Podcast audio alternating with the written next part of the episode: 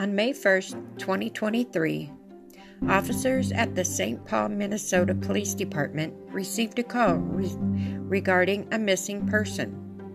The caller, Marvin Starren, wanted to report his daughter, Manijeh, she goes by Mani Starren, 33, missing. The caller said that Mani struggled with drug addiction and mental health issues. She was supposed to go to drug treatment but never showed up. Marvin last contacted had contact with Mani on April 18th by phone. Mani seemed paranoid and afraid, and the caller believed that her fa- that her daughter was afraid of her boyfriend. Officer spoke to the father of Mani's son. He had also not heard from Mani, which was out of the ordinary for her, because she usually checked with him because of her son about every eight hours. He was very concerned for Mani's safety. Mani told him that she had lost her wallet containing her credit card and EBT card. She went online and saw that her EBT card had been used, but she never reported it to police. She called him from various phone numbers, but the last call was on April 21st. Mani told him that Joe, her current boyfriend, had once wrapped a rope around her neck Things got out of hand, she said. She ran from the apartment, but he was under the impression that this incident was a few weeks ago.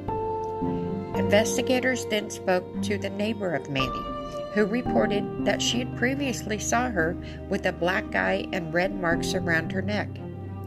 She, she asked Mani if she had been assaulted, and Mani said yes. The officer, the neighbor offered to call the police, but she asked her not to, stating it'll just make things worse. Investigators spoke with the apartment manager and learned that Mani had a boyfriend named Joe who frequently frequented the apartment but's not on the lease. The manager provided a phone number for Joe. Investigators were able to determine that the phone number belonged to Joseph Jorgenson.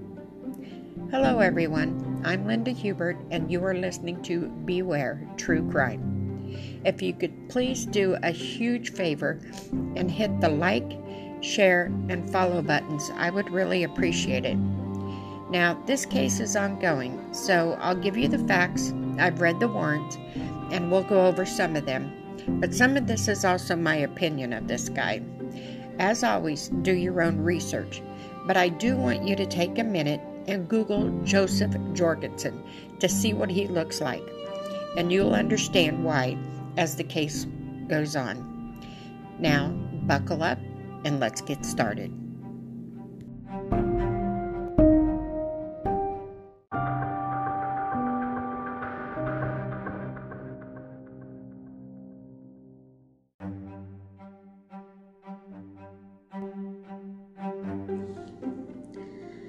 The manager of Mani's apartment complex was shown a picture of Jorgenson, and she confirmed that was the man that she knew as Mani's boyfriend.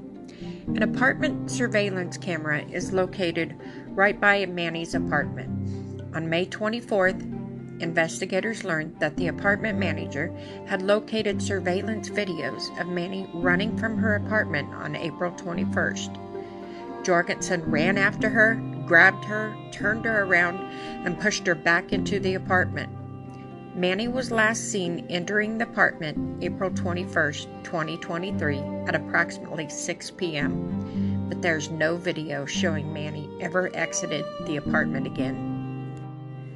Several videos show Jorgenson coming and going from Mani's apartment between April 21st through the 28th. She determined that Jorgenson accessed the apartment 28 times during this time frame. She said that Mani only had one set of keys to, to her apartment. Surveillance videos showed Jorgenson using the key to enter the apart- apartment on each occasion.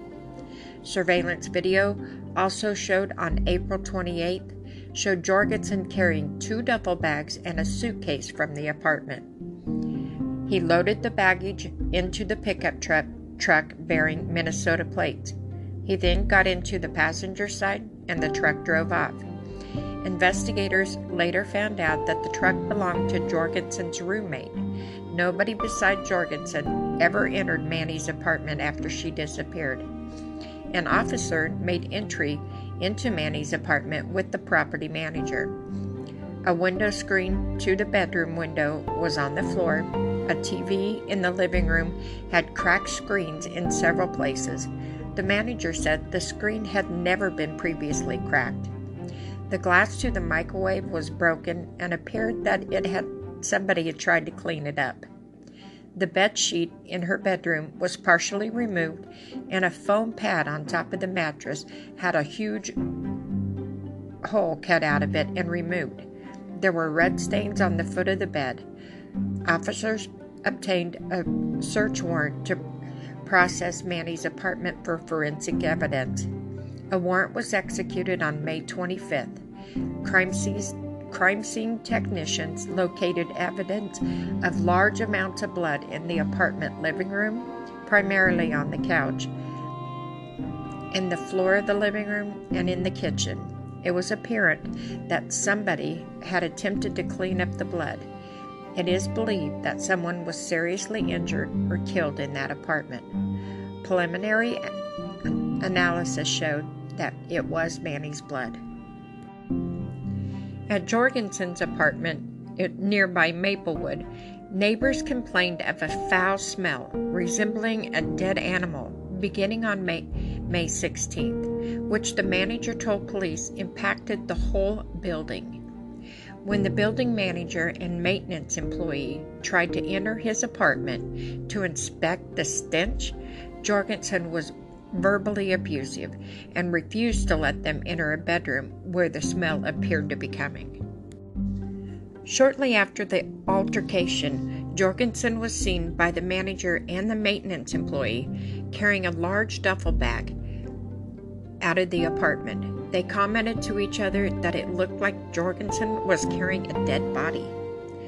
Police obtained a search warrant for Jorgenson Maplewood apartment on June 26th, the officers served the search warrant. The officers on the scene saw Jorgenson attempting to climb out the back window to escape, but unable to. He at that point barricaded himself into the bedroom and refused to respond to the commands to come out. Police say Jorgenson started a fire in the closet, setting off fire sprinklers in the apartment while dark smoke filled the apartment.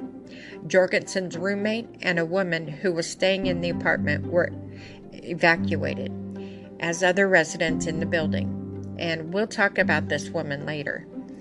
Then SWAT officers sprayed a chemical irritant into the room. He charged out yelling that he had a gun and he was going to kill the police.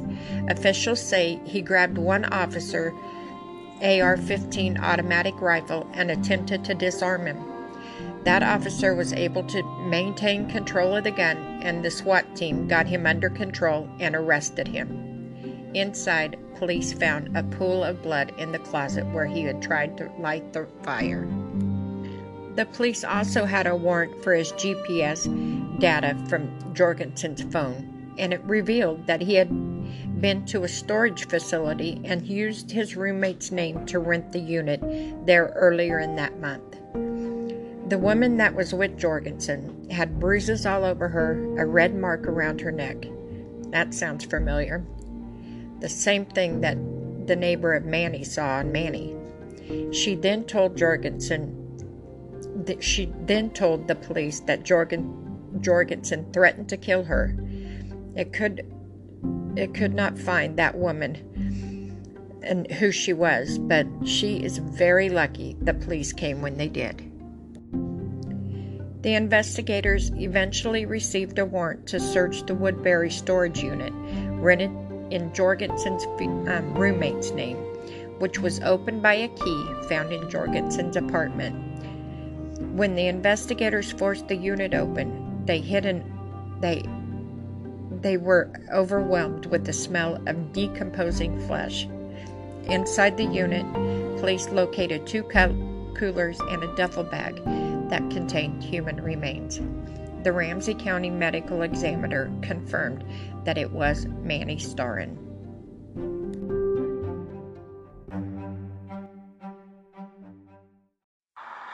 Good afternoon. My name is Sergeant Mike Ernster.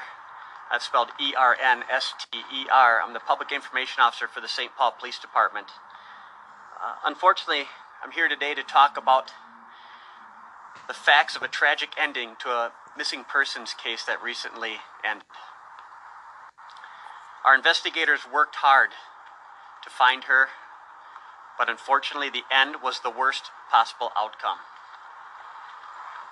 This investigation began on May 1st when the family of Manijeh Starren reported her missing. Manijeh also is referred to as Mani by her friends and family.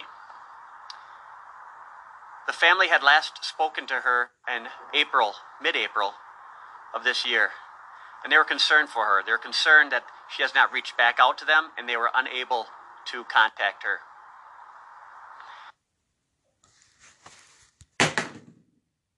Making it. Our investigators opened a case and began looking for her. Uh, that search began where she was last known to reside, which is her apartment on the uh, 1400 block of East 7th Street in St. Paul. Investigators went there and spoke to management of the building and eventually executed a search warrant on her apartment. Uh, that search warrant um, located blood evidence um, and also any and other evidence, video surveillance evidence in relation to um, activity around her apartment. At this point, investigators believed a crime had occurred and they had identified a person of interest. That person of interest, Joseph Jorgenson, um, investigators started to look into his connection to Starren and possibly try to find him and try to learn what he knew about her. He was the last known person to be in her apartment on 7th Street prior after her disappearance. The, uh, the one piece about Jorgenson is that he did not report her missing to police. Instead, um, he just went on with his life without saying anything to anyone. Our investigators focused on an apartment earlier this week on Monday um, in relation to a search warrant in Maplewood uh, at an address on Century Avenue. Our SWAT team executed the search warrant on behalf of our investigators.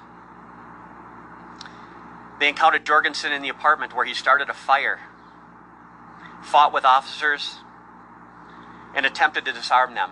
Two officers were injured in this incident. Jorgenson was arrested on unrelated charges and booked into the Ramsey County Jail. A search of the apartment did reveal additional uh, blood evidence that we believe is related to this case. As the investigation went on, a connection was made to a storage unit in Woodbury, Minnesota. It was located on the 800 block of Weir Drive. On Wednesday, June 28th, investigators executed a warrant at this, at this storage unit and did discover human remains inside the unit. Our forensic services unit, as well as the Ramsey County Medical Examiner, did respond to the storage unit and they processed it as if it was a crime scene. The remains in question were brought to the Ramsey County Medical Examiner's office for further examination. On Thursday, June 29th, yesterday, the Ramsey County Medical Examiner did identify those remains as Mani Starren.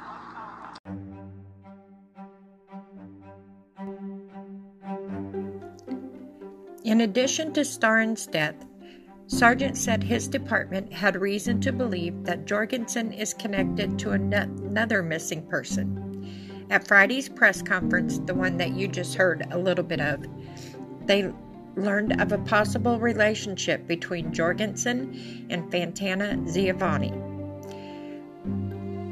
She was 33 and she was last seen July 2021. A missing person report had not been made until May 2023. The police had reports that after an earlier press conference, a friend of Fanta called the police and reported her missing. Fanta was also supposed to be going to treatment back in July of 21 and never went. She also had a relationship with Jorgenson. A little over a week later, on July 6, 2023, the body of Fanton was found in Coon Rapids Storage. It's a it's a different unit from Mani's, but also connected to Jorgenson. Xayavong had been missing since July 2021, and while Jorgenson has not been charged with her mur- murder, St. Paul police say he's named a person of interest.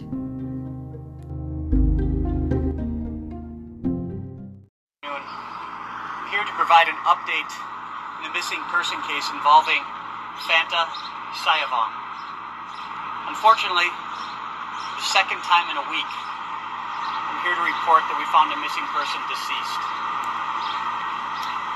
Fanta's case began at the end of May when a tip came in to the Minnesota Bureau of Criminal Apprehension's human trafficking tip line. That tip was from a concerned citizen, somebody who knew Fanta and was concerned for her welfare. They reported to us that Fanta was in an abusive relationship.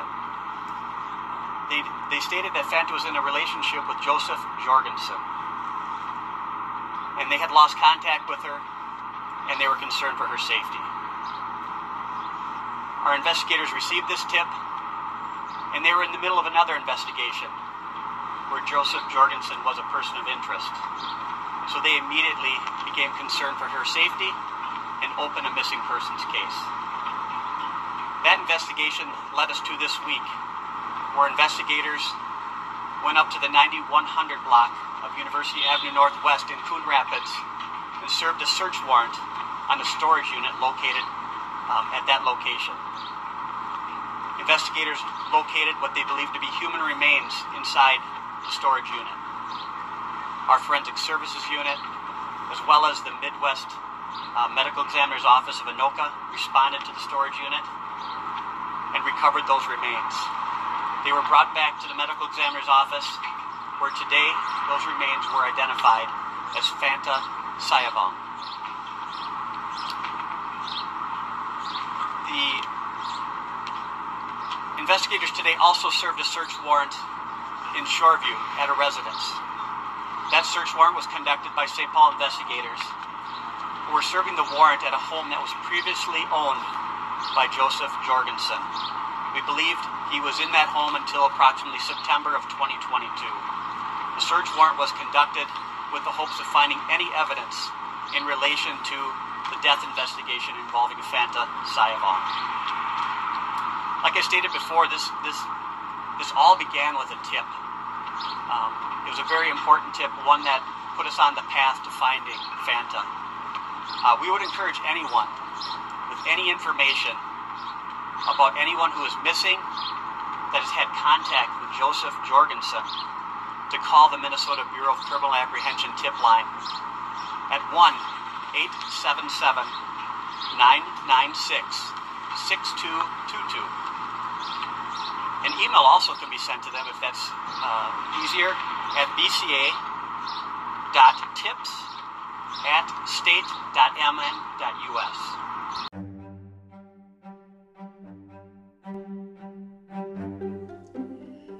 Two families are now forever linked by tragedy. Fanta's family donated to Mani's GoFundMe with a message that said, On behalf of Fanta's family, we would like to send our deepest condolences. With so much love and appreciation, we are able to put our little sister to rest. Jorgenson is charged with Starren's murder, and he's a person of interest in Fantas. Jorgenson is being held on $5 million bond. This investigation is ongoing, and police have asked for anyone with any information about Jorgenson or missing pe- people in relationship to him to call the BCA tip line, and that's 1 877 996 6222. 877 996 6222 or email at bca.tips at statemn.us. BCA tips at state.mn.us.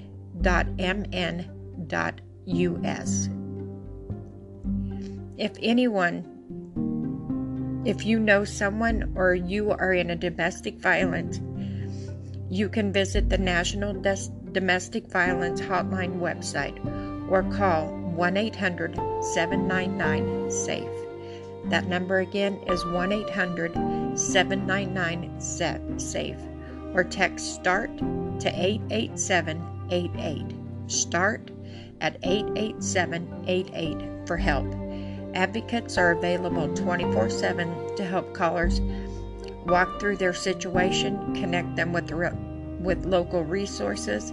There's no charge to reach out for the National Domestic Violence Hotline. Anyone with information, please call the officers at 651 291 1111. Now, I'll keep you updated on this case, so make sure you hit your follow button so you don't miss it. And please share, share, share. We need to get this story out there in case other family members are missing loved ones. Police do think that there is more than likely other victims, so please share this. I am Linda Hubert, and you're listening to Beware. If you could please hit your like, share, and follow buttons, I would really appreciate it. And if you could rate this episode, it would help with my algorithm. Thank you so much for listening. This is Linda Hubert, and until next time, beware.